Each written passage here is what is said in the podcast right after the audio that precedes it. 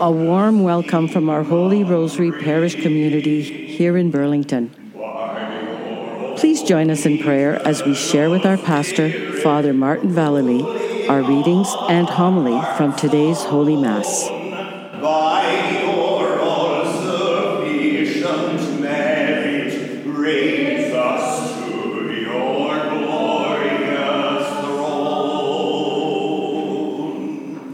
Reading from the book of the prophet Isaiah. On this mountain, the Lord of hosts will make for all peoples a feast of rich food, a feast of well aged wines, of rich food filled with marrow, of well aged wines strained clear. And he will destroy on this mountain the shroud that is cast over all peoples, the sheet that is spread over all nations. He will swallow up death forever. Then the Lord God will wipe away the tears from all faces and the disgrace of his people. He will take away from all the earth, for the Lord has spoken. It will be said on that day, Lo, this is our God. We have waited for him so that he might save us. This is the Lord for whom we have waited. Let us be glad and rejoice in his salvation. For the hand of the Lord will rest on this mountain. The word of the Lord. Thanks be to God.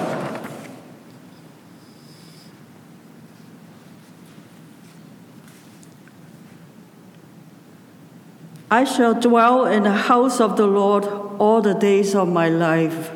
I shall dwell in the house of the Lord all the days of my life. The Lord is my shepherd, I shall not want.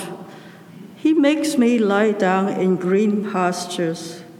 He leads me beside still waters. He restores my soul. I shall dwell in the house of the Lord all the days of my life. He leads me in right paths for his name's sake. Even though I walk through the darkest valley, I fear no evil. For you are with me, your rod and your staff, they comfort me. I shall dwell in the house of the Lord all the days of my life. You prepare a table before me in the presence of my enemies. You anoint my head with oil, my cup overflows. I shall dwell in the house of the Lord all the days of my life. Surely goodness and mercy shall follow me all the days of my life, and I shall dwell in the house of the Lord my whole life long. I shall dwell in the house of the Lord all the days of my life.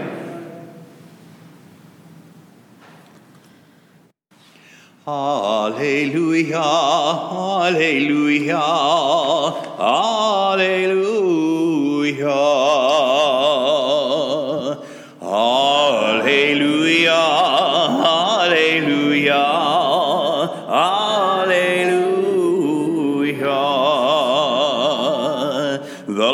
Is coming to save his people. Happy are those prepared to meet him.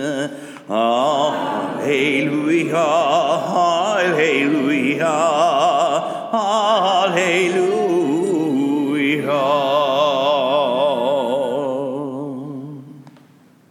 The Lord be with you. A reading from the Holy Gospel according to Matthew. After Jesus had left Tyre and Sidon, he passed along the Sea of Galilee, and he went up the mountain where he sat down.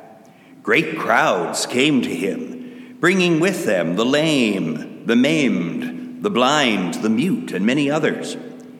They put them at his feet, and he cured them. so that the crowd was amazed when they saw the mute speaking, the maimed whole, the lame walking, and the blind seeing, and they praised the God of Israel.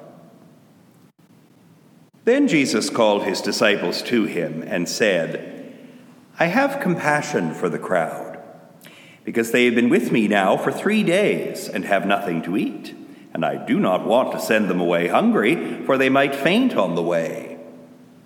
The disciples said to them, Where are we to get enough bread in the desert to feed so great a crowd? Jesus asked them, How many loaves have you? They said, Seven, and a few small fish. Then, ordering the crowd to sit down on the ground, he took the seven loaves and the fish, and after giving thanks, he broke them and gave them to the disciples, and the disciples gave them to the crowds. And all of them ate and were filled. And they took up the broken pieces left over, seven baskets full. The gospel of the Lord.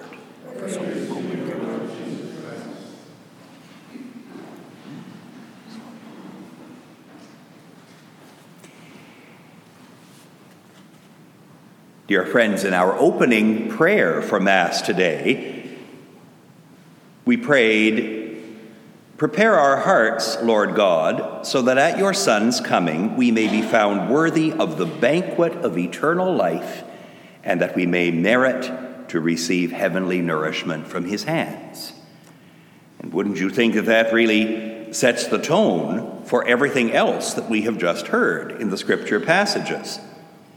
The whole theme, which undergirds a lot of Advent reflection, namely, the theme of the great banquet, where God calls his people together. The banquet becomes what is referred to in million dollar word language an eschatological event.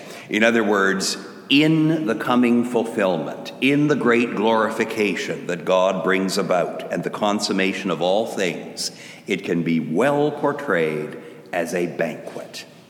A banquet in which God's people are fed and as we heard in the first reading, every tear is wiped away once and for all.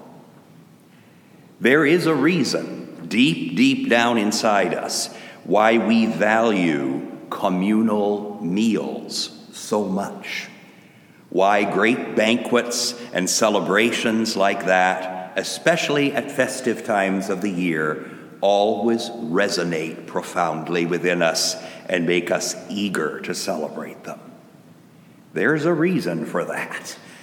The desire for the banquet of life is planted so deep within us. And in the Advent season, among many other things, we want to prepare ourselves to celebrate that banquet of eternal life.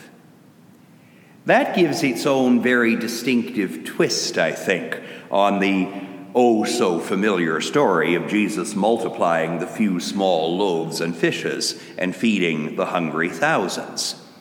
It's like a foretaste of the glorious banquet. Of course, according to John's Gospel, it is first of all a foretaste of the Eucharistic banquet. For Jesus is the bread of life, and we are gathered here.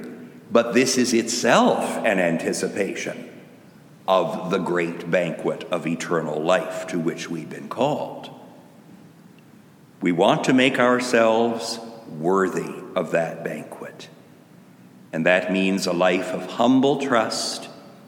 It also means a life of being willing to do what the disciples, mm, with some reluctance, ended up doing, namely to kind of work with Jesus, to go alongside him as he does his preparation of the great banquet. The disciples, even right to the very point where they're starting to hand out the loaves and fishes, are saying to themselves, I don't know how this is supposed to work.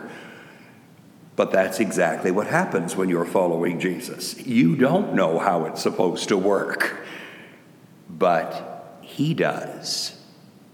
And the person of discipleship faith says, that's all that matters. It doesn't matter whether I know how it works. It only matters that He knows, and that He knows what He's doing.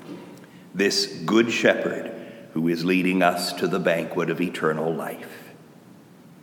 The disciples became persons who were not only assisting Jesus, but in the end, of course, were themselves distributors of the abundant bread of Jesus' life. They ended up giving their whole lives, literally, for that. And so do we. So, when you are asked, perhaps in even the smallest way, to be a giver of the bread, to be someone who makes a distribution of the good things of God. And you're saying, I don't know if I can do this, I don't know if I have time for this, I don't know if I have the ability or the worthiness. Those are the moments when we remind ourselves it doesn't matter whether I think I've got any of those things. Jesus has them. And He is the one who's choosing to do this work through me because it is His work in the end, anyway. To live as somebody who recognizes all of that is to live in true hope. Hope is an expectation associated with that which we cannot see, as Scripture tells us. It is itself an act of faith. To hope is to truly have confidence that the Lord God, who has always had his plan in mind for us, still knows what he's doing and is still executing it. And we have the privilege of being part of it. That is what it means to be an Advent disciple.